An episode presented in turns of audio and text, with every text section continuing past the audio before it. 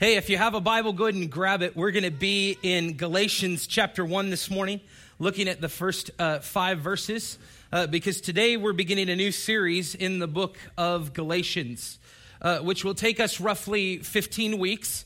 Um, especially with uh, Easter and, and, around that, but we'll uh, conclude after uh, Easter, but it'll take us about 15 weeks to go over the whole book. Um, Galatians, as you're getting there, let me just share some stuff about Galatians with you. Uh, first off, it's one of my favorite New Testament books. Um, in fact, this was the first book that I really began to study and, and dig into at the beginning of my pastorate. And I would say this is a uh, incredible beginning. And so I love that we're beginning this with this book in the new year. And I'm so glad you're here as we begin this. Um, this book of Galatians is an incredible letter from the Apostle Paul, who wrote to the churches throughout Galatia.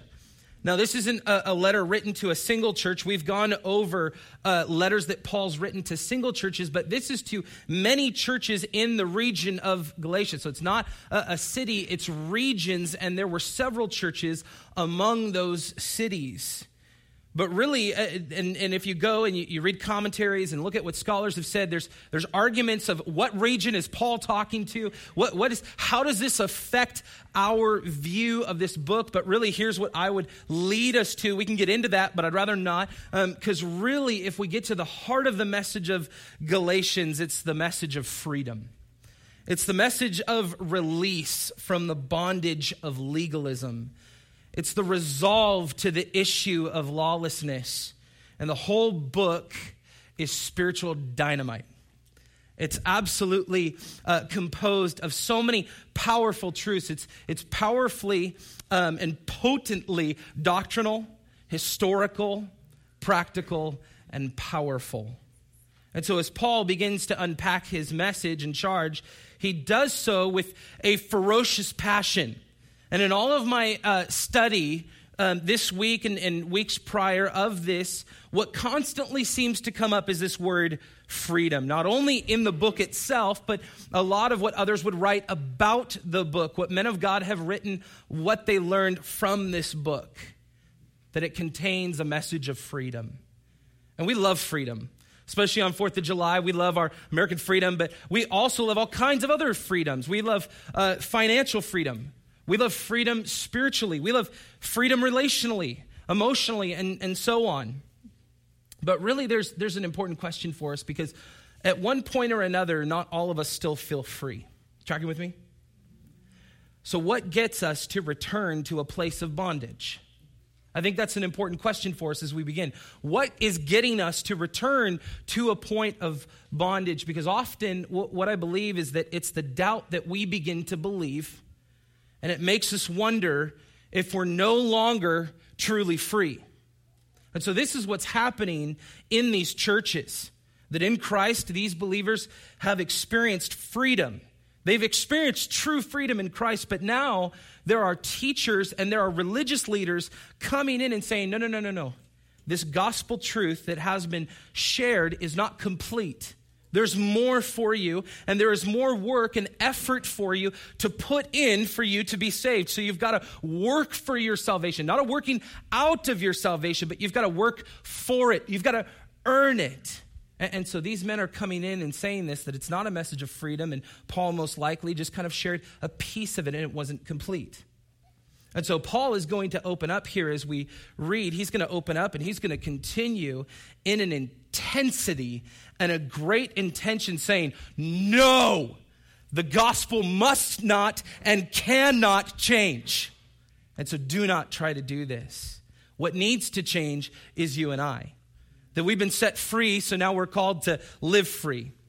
So Paul's argument is going to be one of freedom. If you categorize a theme that you go, what is Paul going to say this week as we dive into the text? He's going to speak on your freedom in, freedom in Christ.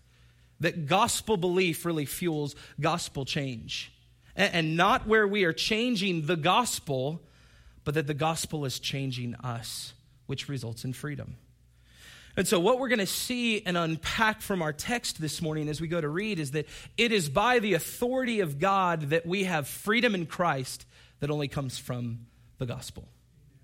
And so we're going to read Galatians chapter 1, starting in verse 1. But here's what I, as we go to read, what I really want to encourage you is how Paul concludes his letter to the Galatians, uh, to all of these churches. He, he explains to them that he then takes the pen from his scribe and writes with his own hand very heavy because he's serious about the things he's saying. And, so, for us, when we read an introduction, um, especially someone's, whether it be an email or whether it be a letter that someone writes and they're giving an introduction, we, we tend to kind of skip over. We tend to kind of look at it and go, that's really good. Now let's get to the content. But Paul's introduction, as in a lot of his letters, but I think especially in the book of Galatians, has intense truth in it. Um, and so I want us to just look at these five verses.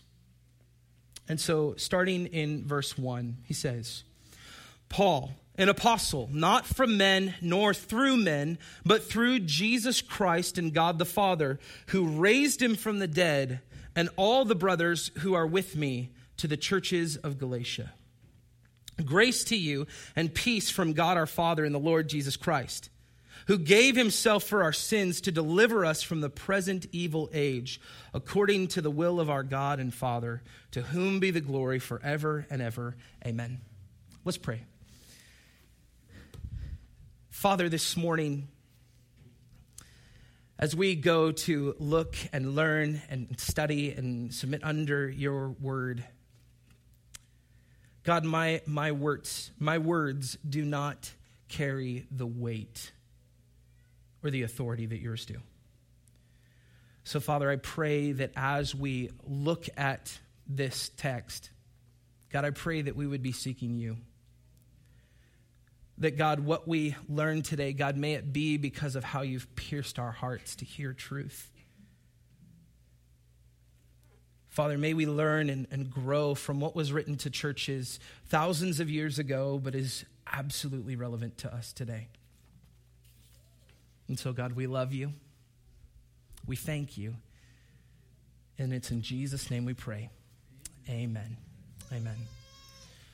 So the churches in Galatia were being influenced by those who were presenting a different gospel. We'll look at this different gospel that was proposed. Uh, not really that there, as Paul would say, any that there is any other gospel, but they were presenting this type of other gospel in verse six. But these false teachers were known as Judaizers. And these individuals taught that Gentile Christians needed to be circumcised physically and keep the Mosaic law, which is the law given to Moses. And also, these individuals, these enemies of the true gospel, were trying to support their case by undermining Paul's authority as an apostle of Christ. And so, because of this, Paul wrote the book of Galatians to really verify his apostleship and the gospel of justification by faith in Christ. And so, in these first five verses, the opening of his letter to the churches, Paul begins by really emphasizing his authority and his call. So, in verse one, Paul gives a solid defense that he is not an apostle from men or, or nor through men, but through Jesus Christ and God the Father. And so, the word apostle here that Paul is using means one who is sent out a messenger of a greater authority. And Paul's apostleship, his sending out, didn't originate with men, and it didn't come through men. It originated with God, and it came directly from God. And so Paul's standing as an apostle was not based on any human counsel or call, which the men he's up against are men formed by men. And so Paul's making a distinction here that it's based on a divine call, that it's men through both the, or, or, it's made his apostleship, his apostleship is made through the Father and through the Son. So when Paul emphasizes his apostleship, he's making a clear distinction from the other religious leaders, from the false teachers coming in. And he's saying that he has been sent by God, not by man, but by God. And this is an appropriate language for Paul since what we know from Acts chapter 9, when we read about Paul's conversion and his story, is that Jesus stops Paul when he was Saul on the road to Damascus, and he takes him from being a persecutor of the church to an apostle and great leader in his church. And so, as Paul writes, it's with authority from God. It's with this great authority. So we know that Paul is writing this, but it is ultimately the authority of God. And so we regard this as we read as the Word of God. We regard this as the Word of God. And so this is important for us as believers because if we're not under the authority of God, then we'll often find ourselves given to any other authority that seems fitting or true in our own discernment.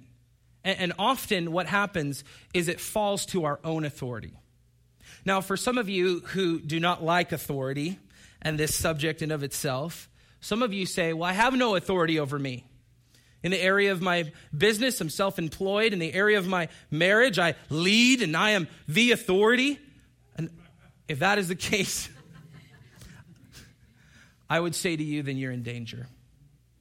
If you have no authority over you, you are in danger. So consider this question What authority are you under?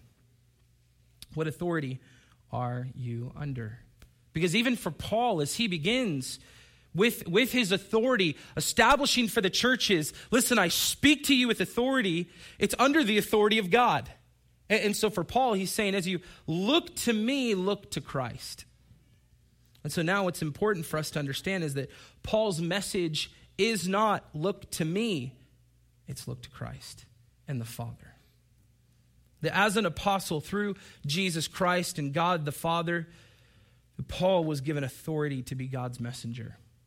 And that causes him to stand apart from the others. So I want you to understand something very important. That my role here, not only this morning, but as your pastor, is that I am under the authority of God. It is not my authority. I am not your ultimate authority. I am not the one who is over you or who you are ultimately to look to. I can be an example of who you are to look to, but I'm to be a messenger of the gospel. And I want you to understand that because often when we begin, what I will begin with, so you know that I'm not just making up David's new opinion this Sunday, is let's go to the Word. Let's begin there. Open it with me, dig in with me, and let's pursue God together. So then, as I speak and I, and I teach, I'm willingly submitted to God where it's not about my opinion. It's not about my words and it's not about my ways. If, if next Sunday we stripped away everything I had to say and we just read the word, God's word would still be beautifully shared. And so I want you to understand that because it matters who you look to. That I'm not here to alter the word or add to the word, but to preach its truth and point you to Jesus. That is what someone under the authority of God does. And so this is Paul's motivation. That he's desiring to make clear his authority in the churches he planted by stating that he is called by God and that ultimately it's God's authority. So if you understand Paul's authority, then we need to seek then God's authority ultimately. So now as he's established authority and apostleship in, in the first verse, he's pointing the churches then to their freedom in Christ. He shows us in verse 3, Paul greets the church with grace and peace. And he does this often in his letters to churches, but here I think it's an important piece for us to note because remember, this is not a letter to mature or even in some ways maturing unified believers. This is these are a group of believers in multiple churches that are divided over truth. And so, really, there would have been great cause for Paul to be frustrated. It would be easy for Paul to skip the grace and peace introduction and just say, What's wrong with you? This is the truth. This is what, how, how have you so easily forgotten what the truth is? It would be easy for Paul to begin his introduction this way. How have you forgotten your freedom in Christ? And he'll get there because there's much at stake for Paul. And Paul's been questioned and disregarded, but he starts with grace and peace. See, I think there's something incredible for us to learn from Paul in this. That for you and I, when we approach our wandering brothers and sisters that have been led astray by harmful authorities or false doctrines, that we greet them and respond to them with grace and peace. And so, what's our influence in our response? It's, it's Jesus. At the end of verse 3, Paul states that the root of his greeting of grace and peace is that it is from God our Father and the Lord Jesus Christ. So, this leads us to the most important truth of this letter that we are set free by God our Father and the Lord Jesus Christ.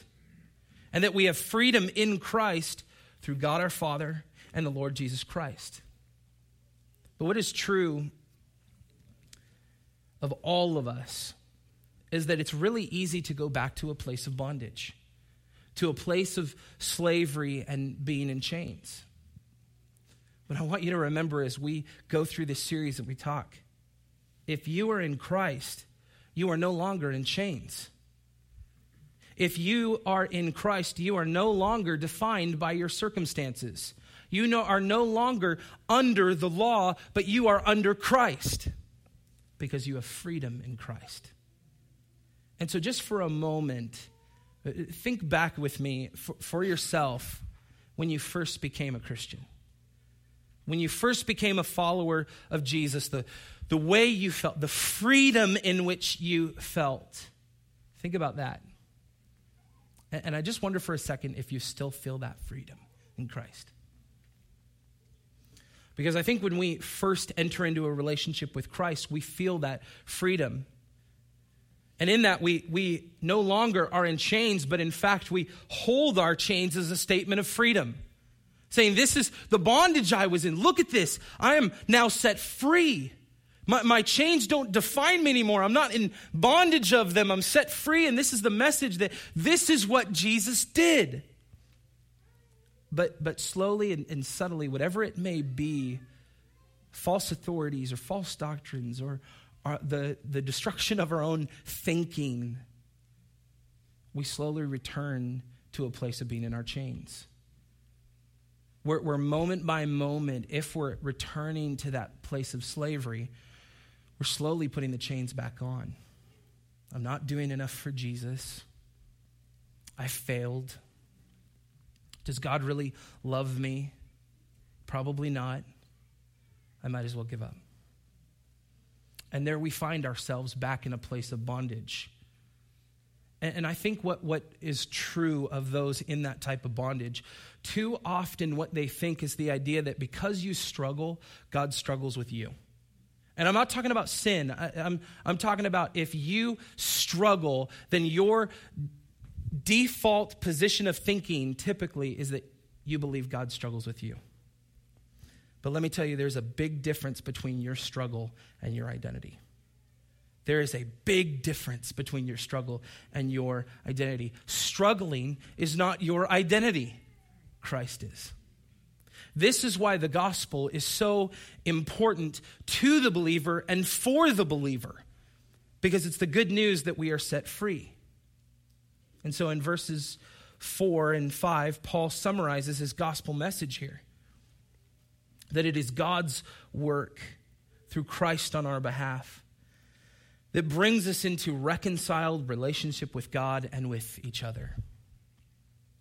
And here at the beginning of verse 4, Paul describes the sacrificial nature of Christ when he states, Who gave himself for our sins. Now, when, when Martin Luther began to write out scripture for people to be able to read, and he definitely wrote um, his own commentary along with it, um, he also stated that, that the book of Galatians was his dearest, his favorite. And what he said of verse 4, when Paul says, Who gave himself for our sins, he says, Let us equip ourselves against the accusations of Satan with this and similar passages of Holy Scripture. If he says, Thou shalt be damned, you tell him, No for I fly to Christ who gave himself for my sins. In accusing me of being a damnable sinner, you are cutting your own throat, Satan. You are reminding me of God's fatherly goodness toward me, that he so loved the world that he gave his only begotten Son, that whoever believeth in him should not perish, but have everlasting light. Listen, I want you to understand this. The gospel is not just the good news that has invaded the bad space of your heart and your soul to set you free to now receive salvation. It is the truth applied and reapplied that it is only in Christ and through Christ that we are anything. So when Luther here is commentating on this text, stating that we should equip ourselves against the accusations of Satan, our equipping is in the truth of the gospel. So when we're told we are sinners, we agree, yes, and, and one's in need of a savior. And when we're told we aren't awesome, we agree, yes, because Jesus is. And he gave himself for us despite our lack of awesomeness, despite of our good in us. And so I need you to understand the truth of the gospel for the believer. That the gospel is not only a guide to enter into the kingdom, it is a guide to how we live now as kingdom people. So Paul goes on to describe at the end of verse 4 here why Christ does this sacrificial gospel work. And it's in two parts here. And the first is that he says it's to deliver us from the present evil age. Now, here's what we know of the church in Galatia. In many ways, the Galatians were battling with and sometimes losing against the present evil age. And what they needed to know was that Jesus had come to save them. And so the idea behind the word deliver here is not deliverance from the presence of something, but deliverance from the power of something. And so, what's important for us to understand is we will not be delivered from the presence of this present evil age until we go to be with Jesus. But when we experience deliverance, it's from the power of the present evil age now. And so let me remind you God has not forgotten you. And He is not so absent in your life that His truth does not speak into it. He has given you His very own Son to save you and to set you free. And so it's not the world we cling to. It's not this present evil age. It's not our own hopes, it's not our own desires. It's the hope of Christ where we are able to remain here, remain here in Christ. So, really, the more you draw close to Christ, the more you will find deliverance from the power of this present evil age right now. Because the closer you draw to Christ, the more he removes your longing for everything else around you. So, if I could just put it simply for you to understand freedom in Christ and the pursuit of Christ, let me say this find the things that stir your affections for Christ and root yourself in them. Like, dedicate yourself unwaveringly to them. Don't let anything in to that affection that you have for Christ. And then, as you do that, Find the things that rob you of that affection and do the hard work of walking away from them. See, finally, in the second reason Paul tells us that Christ does this sacrificial gospel work is at the end of verse 4 and then in verse 5. That it is that according to the will of our God and Father, to whom be the glory forever and ever. Amen. So, do you know who most desires, most longs for you to be set free? It's God. This is why he deserves, he, he desires to stir your affections for Christ. This is why he moves towards us in a sacrificial way. And this is why he gave us Jesus. Because at the end of the day, what Paul is ultimately sharing and pointing this church to is that it is by the authority of God that we have freedom in Christ that only comes through and from his gospel.